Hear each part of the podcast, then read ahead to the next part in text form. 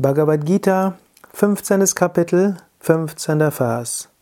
Savasya chaham hridis sanivishto matas mrityat jnanamapohanam cha vedaischa sarvairaham vedyo vedanta krit veda vedeva dichaham.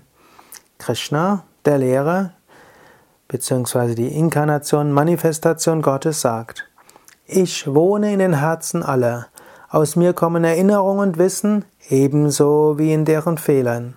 Ich bin in Wahrheit das, was durch alle Veden erfahren werden muss.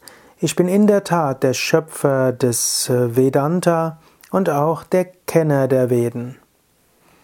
In diesem Teil der Bhagavad Gita spricht Krishna darüber, wie Gott erfahrbar ist. Er sagt, erkenne mich in den Herzen aller. Das ist eine schöne, schöne Möglichkeit im Alltag. Verbinde dich mit deinem Herzen, mit dem Herzen deines Gegenübers. Wenn du zum Beispiel jetzt an einer Bushaltestelle wartest, dann spüre von deinem Herzen aus das Herz eines beliebigen anderen in deiner Umgebung und spüre diese schöne Herzensverbindung, Liebe, die da ist.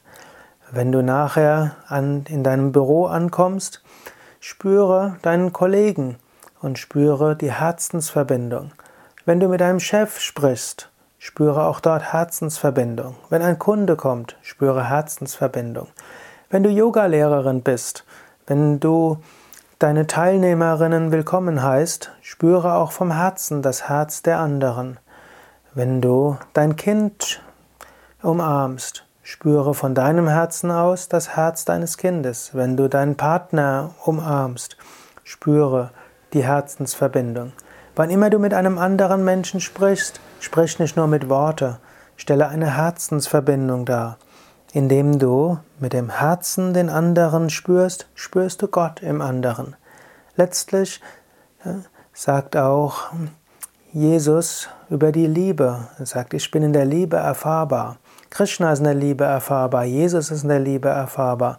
Gott ist in der Liebe erfahrbar. Und Liebe ist nicht nur die Liebe zwischen zwei Partnern.